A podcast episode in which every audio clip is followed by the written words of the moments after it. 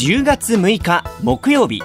日本放送報道記者レポート2022日本放送の小永井和穂です。日本放送報道記者レポート2022このプログラムは日本放送の報道記者が政治経済事件災害からこだわりのテーマまで日々取材し足で稼いだ現場の生きた情報をお伝えしていきます。毎週木曜日の午後に更新しています。今回は私小永井が選挙のインターネット投票はできるのか後編。つくば市と総務省選挙部に聞くというテーマでお伝えしていきます。未だ実現していないスマートフォンやパソコンから選挙の投票を行ういわゆるインターネット投票。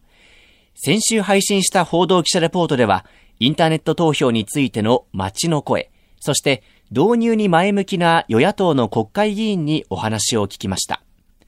インターネットに慣れ親しんだ若者や投票所へ足を運ぶのが難しい高齢者を中心に投票率アップが期待される一方で、選挙の公正確保やシステムトラブルへの対処など実現に向けた壁はまだまだ厚いのが現状です。そんな中、その厚い壁に風穴を開けようと奮闘する自治体があります。茨城県つくば市です。本日はスーパーシティスマートシティフォーラム2022にお越しいただきまして誠にありがとうございます。スーパーシティは2030年頃に実現される未来社会を先行実現することを目指すものです。つくばの取り組みを紹介したいと思います。まずはインターネット投票です。つくば市では2018年、もう4年、5年前ですかね、えー、から、えー、このインターネット投票につながる取り組みを行っています。今お聞きいただいたのは、8月26日に都内で行われたイベント、スーパーシティスマートシティフォーラム2022で壇上に上がったつくば市の五十嵐達夫市長です。つくば市は人口およそ25万人、筑波研究学園都市として150を超える研究機関を抱えていて、今年3月、政府からスーパーシティに選ばれました。デジタル化や規制改革を行うことで、未来の社会の先行実現を目指す筑波市。その取り組みの一つとして挙げられているのが、インターネット投票の実現です。2024年の市長市議会議員選挙でのインターネット投票を目指しており、五十嵐市長も話していましたが、2018年からインターネット投票につながる取り組みを行ってきたということです。その取り組みとはどういったものなのか。東京の秋葉原からつくばエクスプレスで45分、つくば市まで行ってきました。まもなく終点つくば、つくば、お出口は左側です。茨城県つくば市に来ました。ここから歩いてすぐのところにつくば市役所があります。市の担当者にお話を伺いました。もしつくば市であのインターネット投票が実現しましたら、それこそパイオニアっていうふうになりまして、ぜひちょっと切り開いて全国展開させていきたいなと思っているところです。インターネット投票を切り開いて全国展開していきたいと話したのは、つくば市政策イノベーション部長の藤光千佳さんです。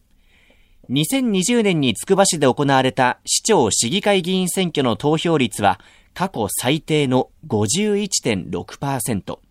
その中で20代の投票率は3割を切り、若者の投票率の低さが目立つ一方で、80代の投票率も4割程度と低い水準でした。こうした現状を受けて、藤光さんは、選挙のインターネット投票の必要性を訴えました。若い人はあのいやスマホだったら投票できるのにっていうようなお声をちょっと頂戴したりとか。ご高齢者の方、80代の方とかであったら、足腰とか、あの、弱られてる方とかもいらっしゃるので、あの、わざわざやっぱり投票所まで行くのがなかなか難しいっていうようなお声とかもあって、投票へのハードルっていうのをなんとか下げることができないかな。つくば市ってあの、研究学園都市になっておいて、あの、研究機関もたくさんあって、こういう問題を技術、テクノロジーで解決できないか。テクノロジーの力で投票へのハードルを下げることはできないか。ここからインターネット投票実現に向けたつくば市の挑戦がスタートしました。藤光さんは、インターネット投票のメリットとして次のように話しました。全員誰もがあの障壁なくいけない人が亡くなる社会っていうのが実現できるっていうところが一番大きなメリットであるかなと思っています選挙事務っていうのもあの効率化されますのであの開票作業とかっていうのがし実はあれ深夜まであったりとかするらしいんですね。そういうものが、例えばオンラインになると、まあ、瞬時に終わったりしますので、だいぶその事務の効率化もありますし、感染症対策っていうところもあります。選挙事務の効率化や感染症対策など、いろんなメリットがあると藤光さんは話していました。つくば市が想定するインターネット投票のシステムを簡単に紹介しますと、まず、スマートフォンやタブレットにアプリをインストールし、マイナンバーカードで個人の認証をして、さらに顔認証とパスコードで本人確認を行って投票ページに進みます。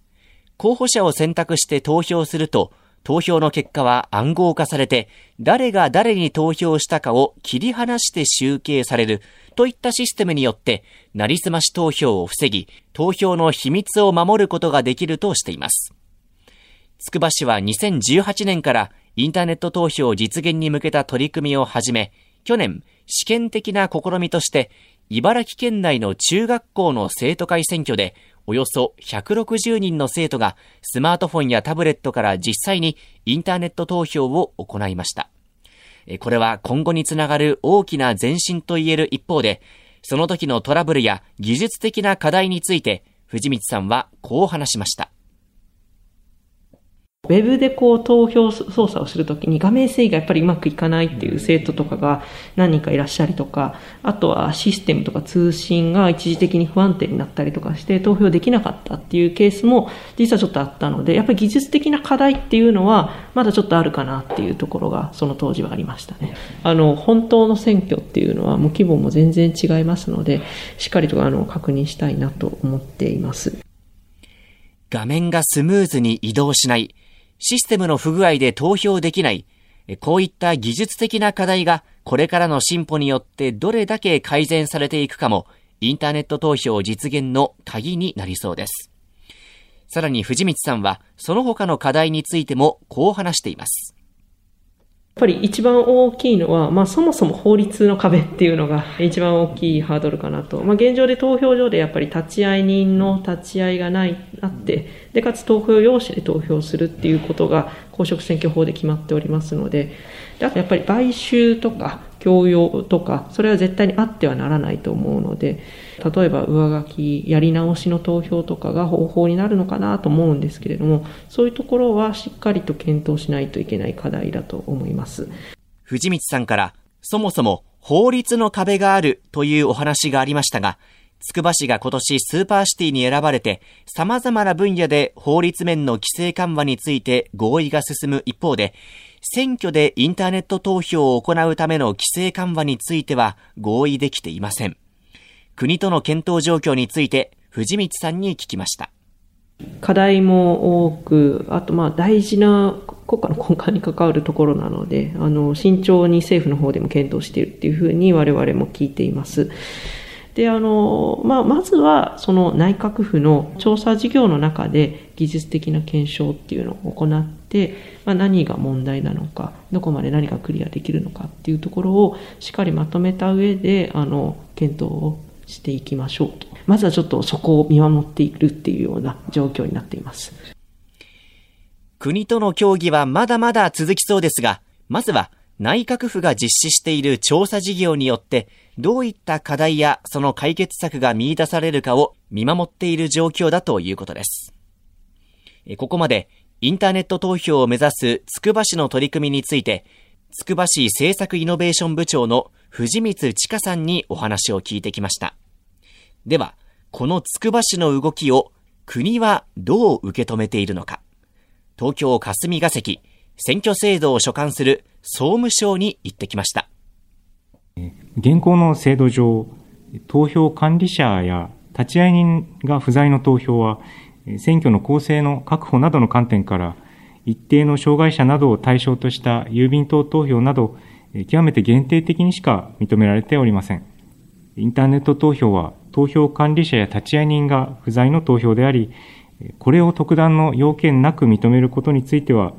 選挙制度の根幹に関わる事項でありますため、各党各会派における議論が必要と考えております。こう説明したのは、総務省自治行政局選挙部管理課課長補佐の棚橋邦明さんです。インターネット投票を特段の要件なく認めることについては、各党各会派の議論、えつまり国会の場での議論が必要だと話していました。そもそもインターネット投票はなぜ難しいのか、棚橋さんに聞きました。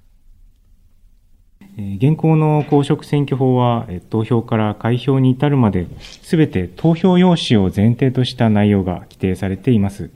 そのため、在外投票にインターネット投票を導入するとなれば、法律にその投票方法などを新たに規定する必要があります。その際、確実な本人確認がなされること、ネット投票と紙投票の二重投票の防止、投票の秘密保持といった選挙特有の課題に対応する必要がございます。公職選挙法の改正はもちろんのこと、確実な本人確認の実施、二重投票の防止、投票の秘密保持といった課題を解決する必要があるとしています。インターネット投票の実現はまだまだ遠い先のことなのかと思えてくるかもしれませんが、決してそうではありません。総務省では現在、外国に住む日本人の選挙投票、いわゆる在外選挙のインターネット投票を検討しているということです。まずはその在外投票の現状について紹介します。外務省の発表資料によると、海外に住む日本人の数はおよそ134万人います。一方で、今年の参議院選挙に投票した海外に住む日本人の数はおよそ2万2000人しかいませんでした。134万人から選挙権のない子供の数を差し引いて考えたとしても、投票数は極めて低い数字です。そもそも在外投票の対象となる在外選挙人名簿に登録されている人の数はおよそ10万人。つまり、海外に住む日本人のおよそ9割が投票のための手続きすらできていないという現状があります。その要因として手続きの複雑さがあります。在外選挙人名簿に登録されるためには、日本を出発する前に住んでいる自治体の窓口で申請するか、移住した国にある大使館や総領事館に申請する必要があります。また、投票については、大使館や総領事館に行って投票する以外に、郵便投票が認められていますが、そのためには、まず住んでいる国から日本の選挙管理委員会に投票用紙の請求書を郵便で送り、それを受け取った日本の選挙管理委員会から投票用紙が郵送で届き、届いた投票用紙に候補者を記入して、また日本に郵送する。つまり、海を越えて1.5往復のやり取りが必要になります。しかも、せっかく候補者を書いて日本に送った投票用紙が投票締め切りまでに間に合わなければ、その投票用紙は無効になってしまいます。この在外投票の仕組みについては改善を求める声が上がっていて、前回の報道記者レポートでインタビューした自民党の牧原秀樹議員と立憲民主党の伊坂信彦議員もオンライン化を訴えていました。総務省もこの在外選挙人のインターネット投票については検討を進めているということで、過去に有識者会議を開いたり、2020年には仮の投開票システムを構築してインターネット投票に向けた実証実験を行いました。なお、在外選挙人名簿の登録手続きについては、現在は特例措置として本人確認をテレビ電話で行ったり、申請書をメールで送ることが可能となるなど、一部でオンライン化されています。総務省選挙部の棚橋さんは、利便性の向上に加えて、申請書の送付に要する時間が短縮され、手続きの迅速化につながったと考えていると話していました。最後に、これからの選挙の投票のあり方について、そして将来的なインターネット投票の必要性について、総務省選挙部の棚橋邦明さん、つくば市政策イノベーション部の藤光千佳さんにそれぞれ聞きました。投票率が低下傾向にあります中、総務省として主権者教育の推進や投票しやすい環境づくりにこれまでも取り組んできたところです。インターネット投票について総務省としては、郵便等投票が広く認められている在外選挙での導入を最優先に検討を進めていきたいと考えています。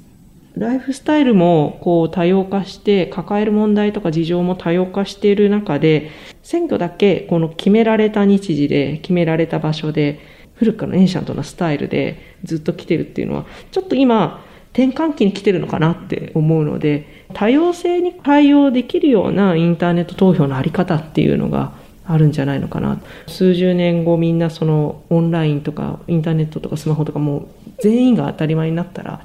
当たり前にそのいつでもどこでも投票できるような環境っていうのが来てほしいし絶対そうしたいと私としては思っています。選挙のインターネット投票はできるのか？このテーマで2回にわたってお送りしました。インターネット投票というテーマがニュースで取り上げられることは現状ほとんどありません。ただ、インターネット投票ができたらいいのに、と心の中で思っている人は決して少なくないのではないでしょうか。今回の報道記者レポートを通して、リスナーのあなたがインターネット投票について理解を深め、そしてそれが少しずつ大きな議論となっていくことを願っています。日本放送報道記者レポート2022次回は遠藤達也記者がお送りします。今回の担当は日本放送の小永井和穂でした。